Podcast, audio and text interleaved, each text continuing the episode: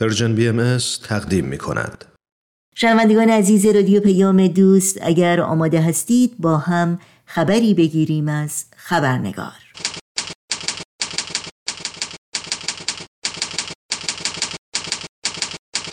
خبرنگار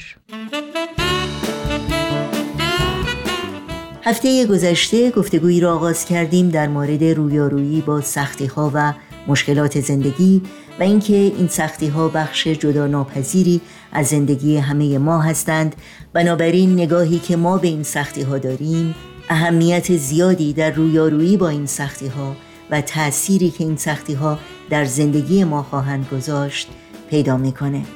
با خوش آمد به شما همراهان خوب خبرنگار نوشین آگاهی هستم و برنامه این چهار شنبه رو تقدیم می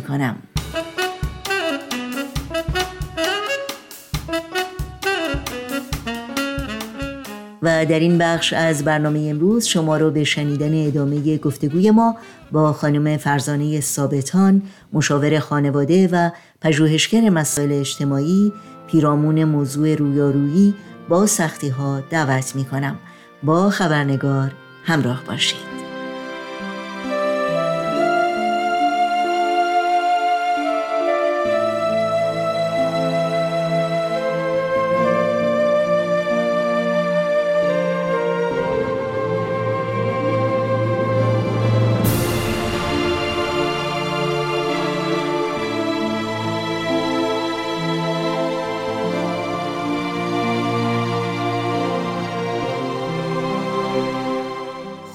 در نظر گرفتن این تعریفی که شما کردین و این بودی که شما اشاره کردین که سختی بخشی از زندگی ماست و فرار ازش امکان نداره بنابراین سختی چه نقشی می‌تونه در زندگی ما داشته باشه؟ اگر من همش ذهنم در این جهت حرکت کنم آقا کارش نمیشه کرد. دیگه دیگه همینه که هست. باید ساخت. اینه دیگه زندگی همینه. خیلی هم بخوایم که واقعا کمک بکنیم میگیم توکل به خدا. آخه توکل به خدا که اگه خدا می‌خواست خودش انجام بده دیگه منش رو مینداخت تو این دنیا؟ ها؟ نه. بلکه هدف چیه؟ هدف اینه که من بگم خیلی خب حالا این هست. چه کارش کنم؟ بنابراین اگر ما تو این سختی ها قرار می‌گیریم به جای اینکه بگیم چرا اینجوریه بگیم چیکار می‌تونیم بکنیم؟ چه راهی دارم برای حل این قضیه؟ این تغییر یک چیزی می‌خواد به نام شجاعت به نام جسارت. این جسارت در همه ما هست ولی متاسفانه از بینش می‌برن در دوران کودکی ما در همه هست. باید این رو دوباره زنده کنیم در وجودمون. جسارت با تقیان با اسیان فرق می‌کنه. چون جسارت و شجاعت اونجایی است که شما می‌دونی می‌خوای چیکار کنی. می‌دونی داری دنبال یک راه خروج از این تنگی میگردی و خب مجبوری که این حاشیه امن خودت رو ترک بکنی. اینجاست که اون وقت ما نگرشمون میشه یک نگرش سازنده. یعنی فرض کنید اگر آب ندارم توی مملکت آب خونم کمه آب چا بزنم ببینم چا به آب می‌رسه یا نمی‌رسه؟ یا هزار و یک کاری دیگه شما فکر کنید مثلا در یزد قدیم که کولر نداشتن نوع معماری خونه ها رو طوری می‌کردن که هوا با هم کوران بشه و اینا خنک بشن تو تابستون. خب ببینید چجوری راه خروج پیدا کرد. سختی تبدیل به چی شد؟ به آسایش شد. حالا این سختی ها می‌تونه مادی باشه می‌تونه معنوی باشه. من گاهی وقتا ممکنه که با پدرم مادرم چون اعضای خانوادم رابطه خوبی ندارم و این به من سخته. این یه حد کیفیه. یک حد معنوی محدودیت معنوی. خب چیکار کنم؟ این رابطه رو خوبش کنم. هی بگم این نمی‌فهمه زبون منو نمی‌فهمه اینا منو درک نمی‌کنن همه پدر مادر دارن منم پدر مادر دارم. چیز رو حل نمی‌کنه. چیکار بکنم که میزانش کمتر بشه کمتر سخت بشه. اون وقتی که ما می‌بینیم چقدر تحول در خودم به وجود میاد احساس وجود می‌کنم. سختی ها انگار که اسبی میشه که دهنش دست منه. تا اینی بله. که من دهنمو بدم دست اسب بگم هر جا می‌خوای ببری ببر. پس در حقیقت باید نگاه اینطور باشه که هر سختی می‌تونه یک فرصت برای یادگیری باشه و استفاده از قوایی که شاید قبلا فکر نمی کردیم داشتیم و اینها همه در حقیقت سازنده هست. حتی در شرایطی که ما فکر می‌کنیم همه در بسته است و همه چی تاریک و هیچ نوری وجود نداره. درسته؟ دقیقا همینطوره. من این نکته رو اضافه بکنم. مرسی که شما با سوالات یه چیزایی رو تو ذهن من تازه می‌کنید. ببینید من صحبت از تحمل کردم. همه ما یه جاهایی تحمل کنیم یعنی اول ما تحمل می‌کنیم بعد یاد می‌گیریم تحمل رو تبدیل به صبر بکنیم یا تو همون تحمل بمونیم. تحمل یه آستانه ای داره. آستانه تحمل در افراد متفاوته. ولی این ذاتی نیست. این آستانه رو میشه کشش داد. میشه وسعتش بخشید. در اصطلاح شاید بهش میگیم سه صدر تو فارسی. خب در واقع عربی بهش میگیم سه صدر. یعنی اینه که ما در زندگی یاد می‌گیریم. آستانه یعنی ماکسیموم مینیموم. تو فارسی مسئله داریم میگیم با یه قوره سردیش میشه با یه مویز گرم میشه. این یعنی چی؟ یعنی آستانه تحملش کمه. یه قوره می‌خوره فوری سردش میشه یه مویز می‌خوره فوری گرمش میشه. کشمش. آها کشمش دقیقا. ولی کسی که آستانه تحملش بیشتره ممکنه ده تا قوره هم بخوره سردیش نشه. اون بر صد تا کشمش بخوره گرمش نشه. این عادت داده خودشو انسان یک ویژگی خوبی که داره اینه که می‌تونه عادت بده به خودش رو. می‌تونه کش بیاره این آستانه تحمل رو. چطور این اتفاقا این آستانه تحمل کش پیدا می‌کنه؟ با تمرین. یعنی من از موقعیت های سخت فرار نکنم بلکه خودم رو در موقعیت های سخت که می‌بینم سعی بکنم راهش رو پیدا کنم. این راه رو پیدا کردن یه فاصله داره دیگه. تا من راه رو پیدا کنم باید تحمل بکنم. اینجاست که آستانه تحمل چی میشه؟ افزایش پیدا می‌کنه. خب حالا متاسفانه چیزی که ما در دنیای امروز می‌بینیم ما بچه هامون رو در معرض سختی نمی‌ذاریم. وقتی از اول بچه هاتون رو با سختی بزرگ کنید نه اینکه صبح به صبح شکنجش بده. این به این معنی نیست. یعنی وقتی تو این تنگناهای زندگی قرار می‌گیره فوری بلندش نکن بگو من برات حلش می‌کنم. بذار خودش یه ذره کلنجار میره با این قضیه. می‌دونید من می‌بینم بچه یک سالم هی می‌خواد بره روی مب نمی‌تونه. قدش نمی‌رسه. من باید سعی کنم یکم عقب بشینم یه پنج دقیقه این تلاش بکنه. خب؟ بعد که تلاش کرد حالا برم دستم بزنم ببخشید زیر باسنش پلش بدم که این شروع کنه. این تلاش آسانی تحمل رو بالا می‌بره. ولی اگه من از این دور آخ الهی قربونت برم. سخت. داری تقلا می‌کنی بری رو مب بشینی. بیا من بذارم رو مب. ببین از همین چیزای کوچیک بگیرید تا بریم چیزای خیلی بزرگتر. ما به عنوان پدر مادر امروز متاسفانه بچه هامون رو در معرض سختی نمی‌ذاریم. نمی‌ذاریم سختی بکشن.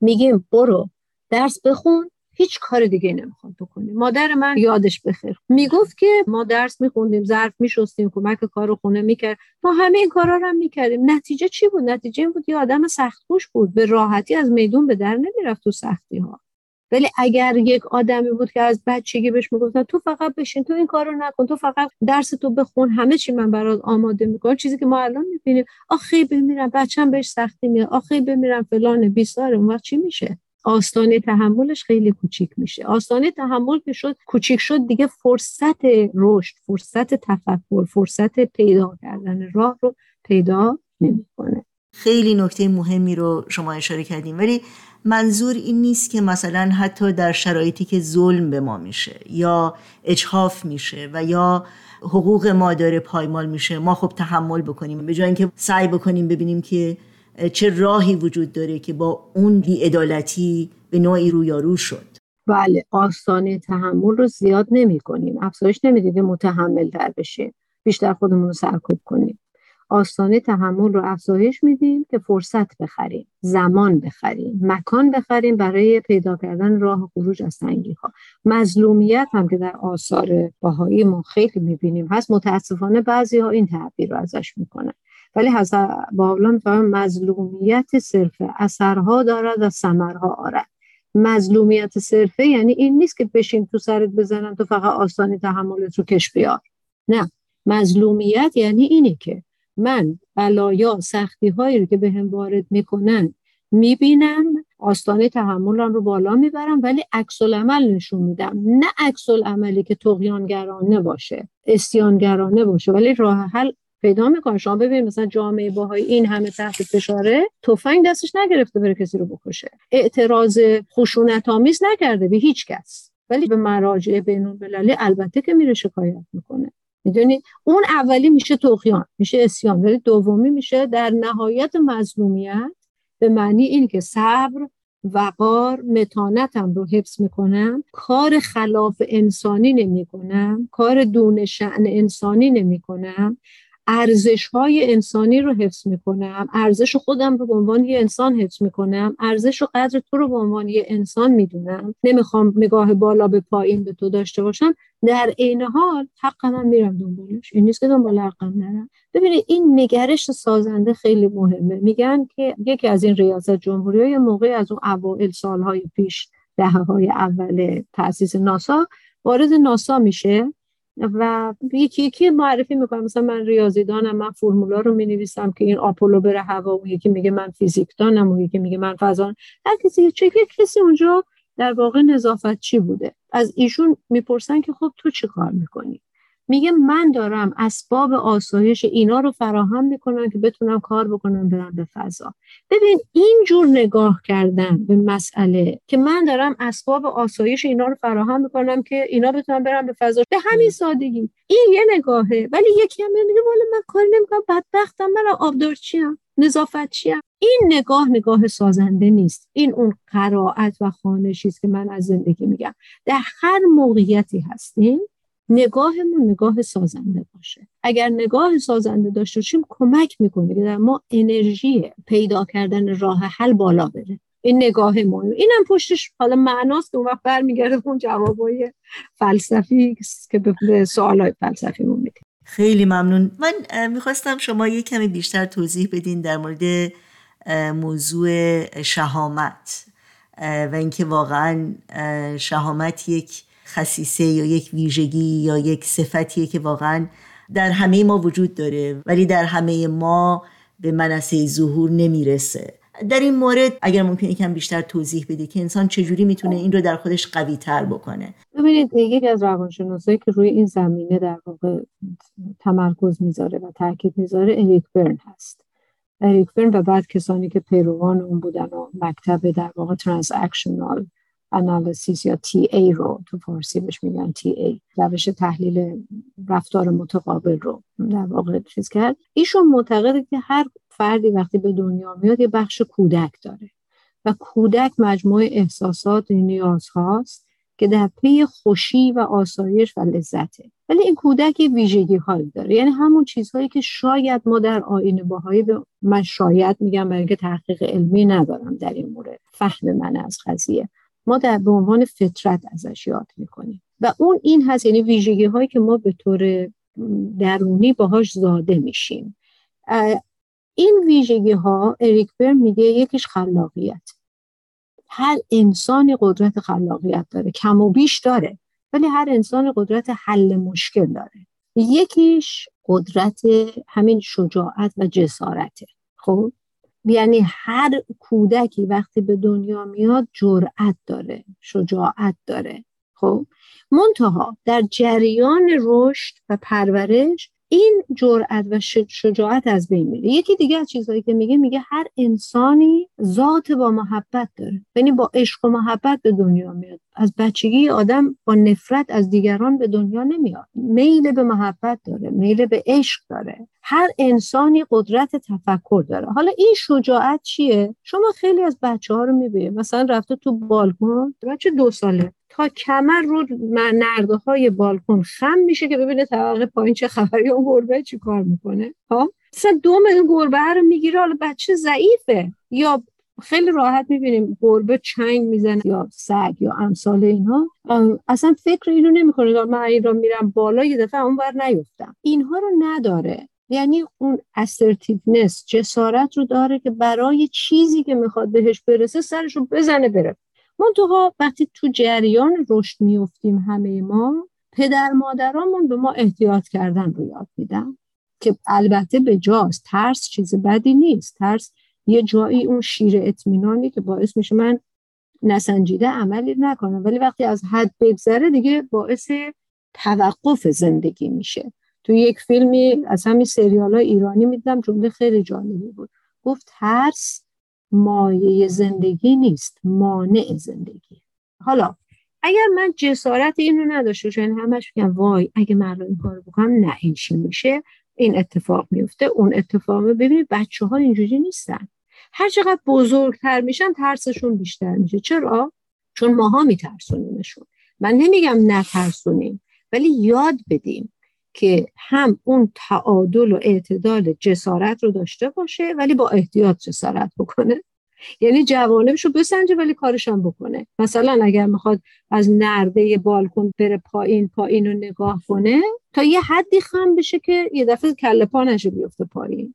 یا دستش رو محکم به نرده بگیره بعد سرش رو ببره پایین. یعنی ابزار پایین آوردن ریسک و خطر رو یادشون بدیم. اون وقت بگیم نه حالا خطر هم بکن. نه اینکه بگیم خطر نکن ریسک نکن. چون ریسک نکن یعنی بچسب به اینجایی که هستی حرکت نکن. هر حرکتی ریسکی داره. شما حالا از این میزتون بلند شید بری بشینید اونجا ریسک این هست که پاتون خدای نکرده بخوره به میز. درست. ولی ما چون ریسکش کمه فکرشو نمی کنیم ولی افرادی هستن افرادی که ترس دارن نسبت به زندگی رفتارهای وسواسی دارن از اینجا بلند نمیشه بره اونجا. میگه از خونه بیرون نمیرم نکنه تصادف بکنه می‌بینیم می‌تونه تا اون حد هم به طور غیر طبیعی پیش بره. وقتی یه آدمی میگه من خرج نمی‌کنم نکنه بی پول بشم خب داره زندگی رو به خودش حرام می‌کنه. یه آدم بس میگه خرج می‌کنم میرم رو کردیت کارت هر چی شد شد. هر دوی اینها خوب نیست. می‌دونید نه اون حالت بیمهابای کودکانه نه این حالت احتیاط بزرگ سالانه باید یه اعتدالی بین این دوتا باشه. اون وقت این جسارته یه جاهایی قوی تر میشه که من هوشمندیم بیشتر بشه بتونم حرکت کنم. همین است که از ولی امرالله میفرمان در این دور مردان دلاورند که خلاف جهت آب شنافرند خلاف جهت آب به معنی اسیان نیست. به معنی اینه که اگر من فکر می‌کنم در این دنیایی که پر از دروغ و بیاعتمادی است من صداقت داشته باشم و اعتماد داشته باشم خلاف جهت آب حرکت کردنه. اما صداقت داشتن اعتماد داشتن به این معنی نیست که پاشم همینجور سرم بندازم پایین برم تو یک محله که پر از گنگ و اینا طلا جواهرم به خودم آویزون کنم. بگم نه من صداقت دارم من اعتماد دارم. ببخشید معذرت می‌خوام حماقت دیگه. می‌دونید نه. من میرم لباس متناسب اونجا رو میپوشم رفتارم رو سعی می‌کنم خودم رو آماده کنم که چگونه برخورد بکنم. این جسارت ذاتی با ماست با کودک هست. منتها باید چی بشه؟ پخته بشه پرورده بشه. آخرین پرسش من در حقیقت پرسشی که از دوستانم هست که آیا میشه در سختی ها شادی و رضامندی پیدا کرد یا احساس کرد؟ شادی خیر رضامندی بر من وقتی ببینید درد دارم مریضم مریضی بیماری یا نوع سختی محدودیتی. درست؟ نمی‌تونم بشکم بزنم بخندم. ولی می‌تونم. بگم که خب من حالا با این مریضیم چه کارهایی بکنم چه تلاشی بکنم. پیامد اون تلاشی که می‌کنم برای درمان می‌تونه رضامندی باشه. ولی شادی من اصلا انسان خیلی هم نمی‌تونه همیشه شاد باشه. حتی باز ببخشید من بدون منبع دارم صحبت می‌کنم. یک تحقیقی انجام شده بود. می‌گفتن که 20 درصد افرادی که احساس هپینس و رضامندی می‌کنن تو زندگیشون از رفاه و آسایش مادی برخوردارن. حالا می‌خوام شادی این رو بگم اگه شادی منظورمون اینه. ولی احساس رضامندی صد درصد. اصلا به انسان احساس قنا میده احساس زندگی میده احساس بودن میده. بدون اینا انسان نمی‌تونه احساس بودن بکنه. همونطور که از کردم یکی از علتهایی که این روزا ما می‌بینیم طبق آماری که اخیرا شنیدم 17 درصد جوانان و نوجوانا افسردگی دارن. نوجوانا خیلی 17 درصد. چرا؟ برای اینکه در زندگیشون تلاش و تقلا نیست. تلاش و تقلا دوپامین خون رو می‌بره بالا. دوپامین چیزی که به ما احساس شادی میده احساس رضایت میده احساس قنا میده. خیلی خیلی ممنون خانم فرزانه ثابتان. مثل همیشه استفاده کردیم. امیدوارم سختی های زندگی شما کمتر و کمتر باشه. بعد از شاید بهتر باشه بگیم امیدواریم که هممون بتونیم با سختی ها بهتر انشاءالله و مطمئنم که واقعا شنوندگانمون هم استفاده کردن و واقعا فرصت خوبی بود برای یادگیری و تحمل. خیلی خیلی ممنونم از این وقتی که گذاشتید. ممنون از شما. قربان شما. خوب و خوش باشید. دریغا که دستان ما جدا مانده از هم. دریغا که در چشم ما شکفته گل غم. جدا از هم و در سایه ها چو مرغان غمگین. قفس های ما را کرده جدا غمی سرد و سنگین. تو چون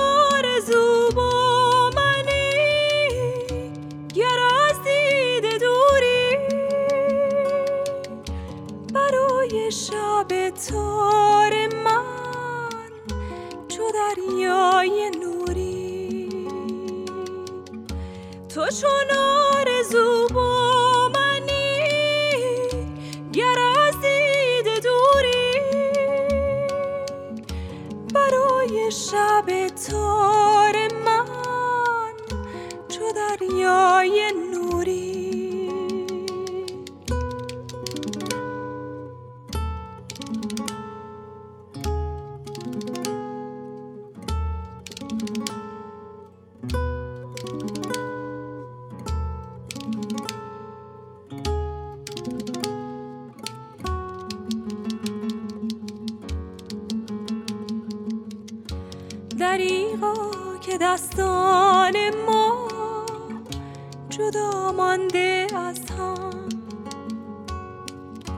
دریغا که در چشم ما شکفته گل غم.